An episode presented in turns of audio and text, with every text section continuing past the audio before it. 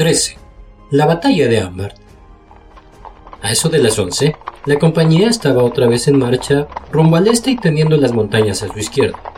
Corin y Shasta cabalgaban a la retaguardia, con los gigantes justo delante de ellos. Lucía, Edmundo y Peridan hablaban de sus planes para la batalla y, al pasar, Lucía dijo: Pero, ¿dónde está ese cabeza de churlito de su Alteza? Y Edmundo replicó: No está en las primeras líneas, y ya es una buena noticia. Con eso ya basta. Shasta le contó a Corin gran parte de sus aventuras y le explicó que había aprendido a montar enseñado por un caballo y que en realidad no sabía usar las riendas. Corin le dio instrucciones sobre cómo hacerlo y, además, le contó todo lo de su secreta travesía de Detashban. ¿Y dónde está la reina Susana? En Gair para ver, respondió Corin. Ella no es como Lucía, ¿sabes? Que pelea como un hombre o más bien como un muchacho. La reina Susana es más parecida a cualquier dama mayor. Ella no va a la guerra, a pesar de que es una excelente arquera. El sendero que seguían por la ladera se hacía cada vez más estrecho y la pendiente a mano derecha se volvía más escarpada. Al último iban en fila, de uno a uno por el borde del precipicio, y Shasta se estremecía de pensar que él había hecho ese mismo camino la noche anterior sin saberlo. Pero por supuesto pensó Yo no corría ningún peligro. Por eso era que el león iba a mi izquierda. Él caminaba todo el tiempo entre el borde y yo. Después el sendero dobló a la izquierda y hacia el sur, alejándose del acantilado, y había espesos bosques a cada lado que subían y subían en una forma abrupta hasta el paso. Se hubiera tenido una vista espléndida desde la cumbre si fuera un terreno abierto, pero entre medio de todos estos árboles era imposible que pudieras ver algo. Únicamente, de vez en cuando, algún gigantesco picacho rocoso por encima de las copas de los árboles y una o dos águilas revoloteando muy alto en el aire azul. Ellas huelen la batalla, dijo Corin señalando las aves. Saben que les estás preparando su comida. A Shasta esto no le gustó nada. Cuando habían cruzado la angostura del paso, habiendo bajado muchísimo, salieron otra vez a campo abierto y de ahí Shasta pudo divisar Ashland, azul y brumosa, que se extendía a sus pies y hasta, pensó, indicios del desierto más atrás. Pero el sol, al que aún faltaba un par de horas más para ponerse, le daba los ojos y no podía distinguir claramente a su alrededor. Aquí el ejército hizo un alto y se formó en una línea, y hubo gran cantidad de nuevas disposiciones. Todo un destacamento de animales que hablaban de feroz aspecto, a quien Shasta no había visto antes y que eran en su mayoría del género felino, leopardos, panteras y otros semejantes, caminando suavemente y gruñendo un poco. Fue a tomar sus posiciones a la izquierda. Los gigantes fueron situados a la derecha y antes de ir a sus puestos todos se quitaron algo que llevaban en sus espaldas y se sentaron por un momento. Entonces Shasta vio que lo que acarreaban y que ahora se estaban poniendo eran botas. Hórridas botas pesadas y claveteadas que les llegaban hasta las rodillas Luego se echaron al hombro sus inmensos garrotes y tomaron sus puestos de combate. A los arqueros, con la reina Lucía, les correspondió ir a la retaguardia y los podía oír primero tensando sus arcos y luego escuchar el cuando probaban las cuerdas. Y por donde miraras podías ver gente apretando cinchas, colocándose yelmos, desenvainando espadas y tirando sus mantos al suelo. Casi nadie hablaba. Era un espectáculo muy solemne y terrible. Se va a armar la grande, pensó Shasta. Ahora sí que se va a armar la grande. De pronto se escucharon ruidos más adelante a lo lejos, el ruido de muchos hombres gritando y un continuo ¡Ariete! murmuró Corin. Están golpeando con él la puerta para derribarla. Hasta Corin tenía un aire sumamente serio. ¿Por qué el rey Edmundo no parte? dijo. No puedo soportar esta espera. Además, tengo frío. Shasta asintió, esperando que no se notara lo asustado que estaba. Las trompetas, por fin, se movían ahora, ahora al trote, la bandera flameando al viento. Ya habían llegado a lo alto de un cerro y a sus pies se abrió la escena entera. Un castillo pequeño de muchas torres cuyas puertas daban de frente hacia ellos, sin foso, desgraciadamente, pero con sus puertas cerradas y las rejas abajo. Arriba de las murallas podían divisar, semejantes a pequeños puntos blancos, las caras de los defensores. Abajo, cerca de 50 calormenes a pie, empujaban sin parar un enorme tronco de árbol contra la puerta. Pero súbitamente la escena cambió. Gran parte de la masa del ejército de Rabadash se encontraba de pie, listo para el asalto a la puerta. pero acababan de ver a los narnianos bajando a toda velocidad de los cerros. No hay duda de que los calormenes estaban maravillosamente bien entrenados. A Yasta le pareció que solo habían transcurrido un segundo y ya estaba toda una línea del enemigo a caballo otra vez, haciendo una curva para salirles al encuentro, girando hacia ellos. Y ahora, al galope, la distancia entre ambos ejércitos se acortaba por momentos. Rápido, más rápido, ya estaban todas las espadas desenvainadas, todos los escudos tapando hasta la nariz, todas las plegarias dichas, todos los dientes apretados. Yasta se moría de miedo, pero de repente se le vino a la cabeza que si te arrancas por miedo de esta batalla, te arrancarás toda tu vida de toda batalla, ahora o nunca. Pero cuando al final las dos líneas se encontraron, él casi no tuvo mucha idea de qué sucedía. Hubo una confusión atroz y un ruido espantoso. Muy pronto alguien vio volar limpiamente su espada de entre sus dedos, y de alguna manera se encontró con sus riendas todas enredadas. Luego empezó a resbalar, entonces, apuntando derecho hacia él surgió una lanza y, mientras se inclinaba hacia un lado tratando de esquivarla, cayó rodando del caballo. Se dio un golpe terrible en los nudillos de la mano izquierda contra la armadura de alguien y luego... Pero no sirve de nada pretender describir la batalla desde el punto de vista de Shasta. Entendió poquísimo de la batalla en general, incluso de su propia participación en ella. La mejor manera de poder contarte lo que verdaderamente aconteció es llevarte a algunos kilómetros de distancia, allá donde el ermitaño de la frontera sur estaba sentado mirando fijamente en el terzo estanque, bajo el frondoso árbol, con Bri y Yuin y Arabis a su lado. Pues era en este estanque donde el ermitaño miraba cuando quería saber lo que pasaba en el mundo más allá de las verdes murallas de su ermita. Allí, como un espejo, podía ver en ciertas ocasiones lo que ocurría en las calles de ciudades situadas a leguas al sur de Tashban, o qué barcos estaban haciendo escala en Redaven, en las remotas siete islas, o qué bandoleros o bestias salvajes merodeaban por las grandes selvas del oeste entre Páramo del Farol y Telmar. Y en este día casi no había abandonado su estanque, ni siquiera para comer o beber, pues sabía que se avecinaban grandes acontecimientos en Arslan. Arabis y los caballos contemplaban igualmente el estanque, podían ver que era un estanque mágico. En lugar de reflejar el árbol y el cielo, reflejaba nebulosas y coloridas formas en movimiento, siempre en movimiento en sus profundidades, pero no lograban ver nada con claridad. El ermitaño sí que podía, y de vez en cuando les decía lo que veía. Un poco antes de que Shasta entrara en su primer combate, el ermitaño comenzó a hablar así. Veo una, dos, tres águilas dando vueltas en el vacío cerca de Punta Borrascosa. Una de las más ancianas de todas las águilas. No saldría a menos que la batalla estuviese a punto de estallar. La veo revolotear de allá para acá, acechando a veces en ámbar y a veces hacia el este, detrás de su borrascosa. Ah, ahora veo en qué estaban tan ocupados Rabadash y sus hombres todo el día. Han botado y talado un árbol enorme y vienen ahora saliendo de los bosques arrastrándolo como un ariete. Han aprendido algo después del fracaso del asalto de anoche. Habría sido más prudente que hubiese puesto a sus hombres a hacer escalerillas, pero eso toma tiempo y él es muy impaciente. ¡Qué tonto es! Debería haber regresado a Tashban en cuanto fracasó el primer intento, ya que todo su plan dependía de la rapidez y la sorpresa. Ahora ponen en posición su ariete.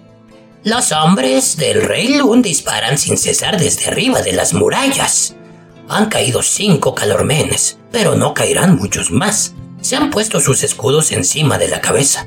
Rabadash está en este instante dándoles órdenes. Junto a él están sus nobles de más confianza, fieros tarcanes de las provincias orientales. Puedo ver sus rostros, Ahí está Corradín del castillo Tormont y Asru y Clamash, eh, y el del labio torcido, y un Tarkan muy alto de barba carmesí. Por la melena, mi antiguo amo, Anradin, exclamó Bri. Shh, dijo Arabis. Empezaron a usar el ariete. Si pudiera oír tan bien como veo, qué barullo escucharía. Golpe tras golpe no hay puerta que resista por siempre. Pero esperen. Allá, algo allá arriba en la borrascosa ha asustado a los pájaros. Salen por montones. Y esperen un poco más. Todavía no logro ver. ¡Ah! Ahora sí. La cumbre entera, hacia el este, está negra de gente a caballo. Ojalá el viento pudiera coger ese estandarte y desplegarlo. Están en plena cumbre ahora, quienes quiera que sean. ¡Ajá! Ahora he visto su bandera. ¡Narnia! ¡Narnia! ¡Es el león rojo! Van a toda carrera bajando la colina. Veo al rey Edmundo. Hay una mujer atrás, entre los arqueros. ¡Oh! ¿Qué pasa? preguntó Yuin sin aliento. Todos sus gatos salen precipitadamente de las líneas a la izquierda. ¿Gatos? dijo Arabis. Enormes gatos, leopardos y todo lo demás. Dijo el ermitaño con impaciencia. Los veo, los veo. Los gatos se están acercando haciendo un círculo alrededor de los caballos sin jinete. Buena jugada. Los caballos, Calormenes están locos de terror ya. Ahora los gatos están en medio de ellos. Pero Rabadash ha reorganizado sus tropas y ha puesto a 100 hombres a caballo. Van al encuentro de los naranianos. Hay menos de 100 metros entre los dos ejércitos. Son los 50. Puedo ver al rey Edmundo. Puedo ver al Lord Peridan. Hay dos niños de pocos años en las líneas de Narnia. ¿Cómo se le ha ocurrido al rey permitirles participar en una batalla? Solo 10 metros. Las líneas se han encontrado.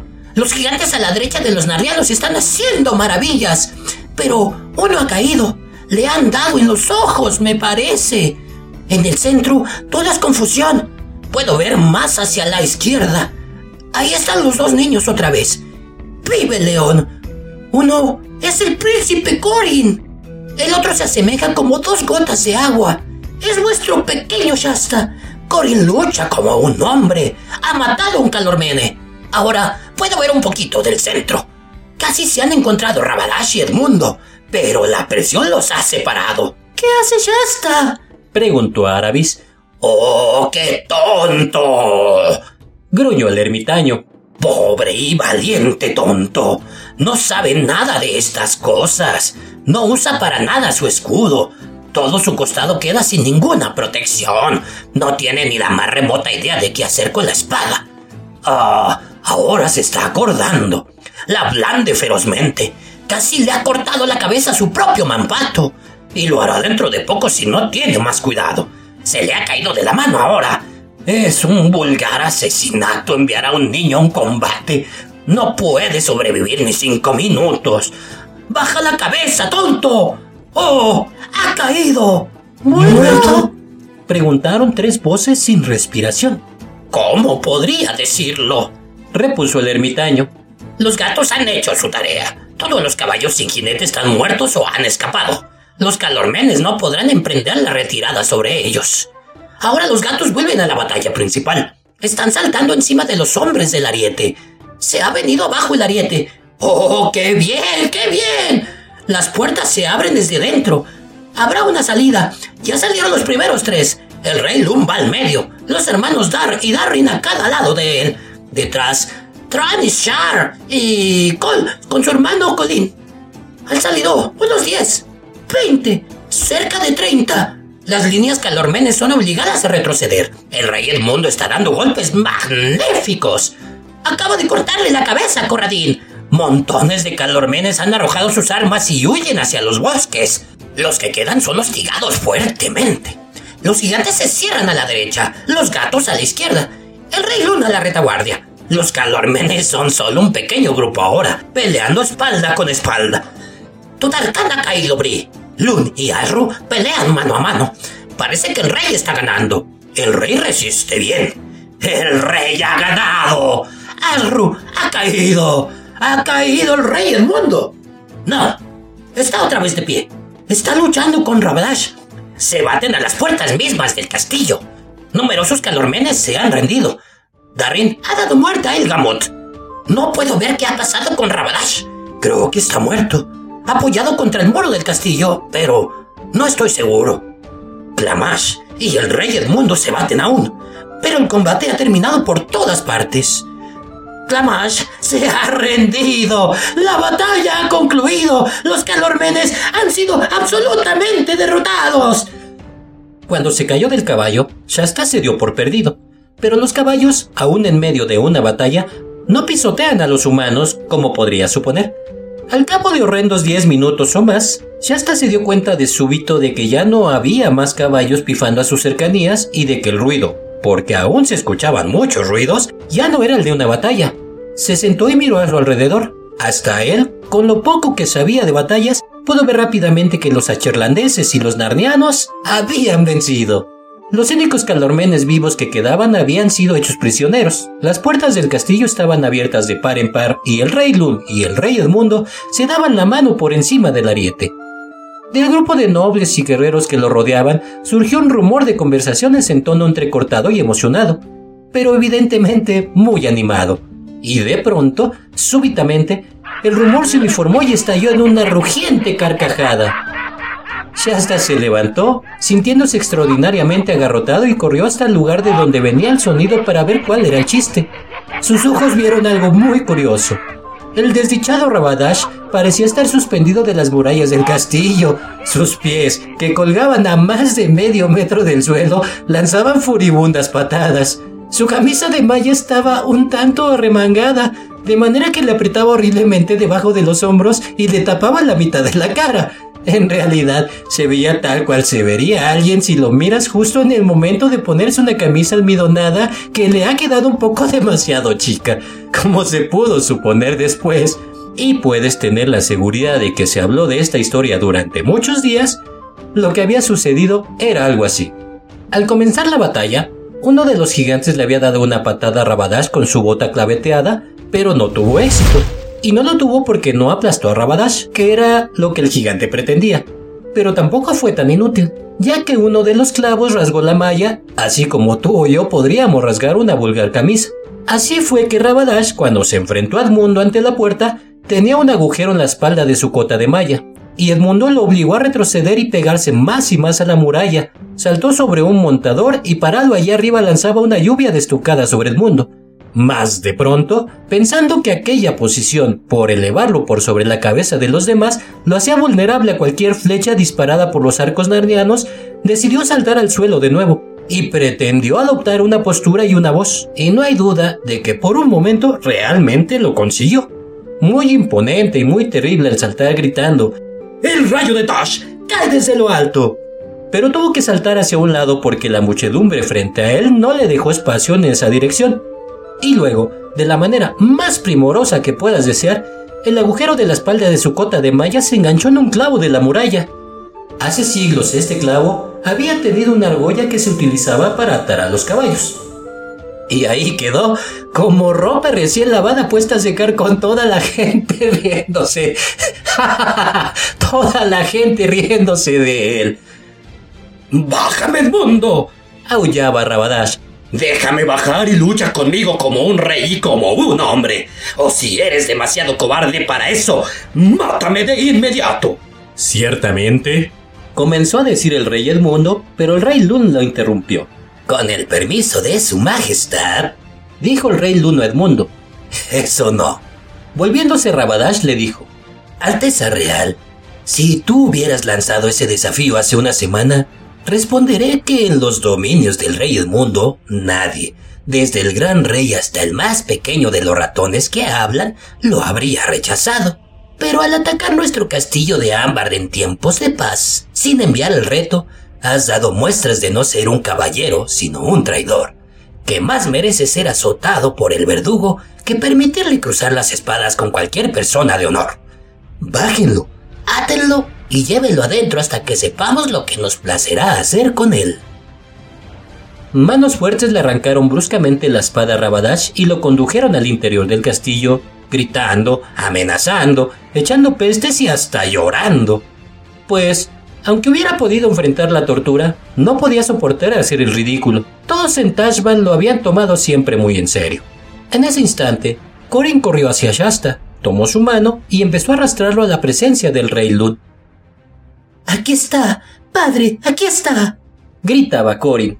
Sí, y aquí estás tú, por fin, dijo el rey con tono enojado. Has estado en la batalla, contrariando claramente mis órdenes. Este muchacho es capaz de romperle el corazón a su padre. A tu edad mejor te vendría un buen varillazo en los calzones que una... que una espada en la mano. Pero todo el mundo, incluso Corin, podía darse cuenta de que el rey se sentía muy orgulloso de él. No la reprendas más, Majestad. Por favor, dijo Lord Darry. Su Alteza no sería tu hijo si no hubiese heredado tus condiciones. Muchas más aflicciones le causaría a su Majestad si tuviera que ser reconvenido por la falta contraria. Bien, bien, refunfuñó el rey. Lo dejaremos pasar por esta vez. Y ahora... Lo que sucedió a continuación sorprendió a Shasta más que cualquier otra cosa que le hubiera ocurrido en toda su vida. De repente se encontró entre los brazos del rey Lun, que lo pretujaba en un brazo semejante al de un oso y lo besaba en ambas mejillas. Después el rey lo puso nuevamente en el suelo y dijo Párense ahí juntos, muchachos, y dejen que toda la corte los vea. Levanten la cabeza. Y ahora, caballeros, mírenlos. ¿Hay alguien que tenga alguna duda? Y todavía Shasta no podía entender por qué todos los miraban fijo a él y a Corin, ni a qué se debían todas esas aclamaciones.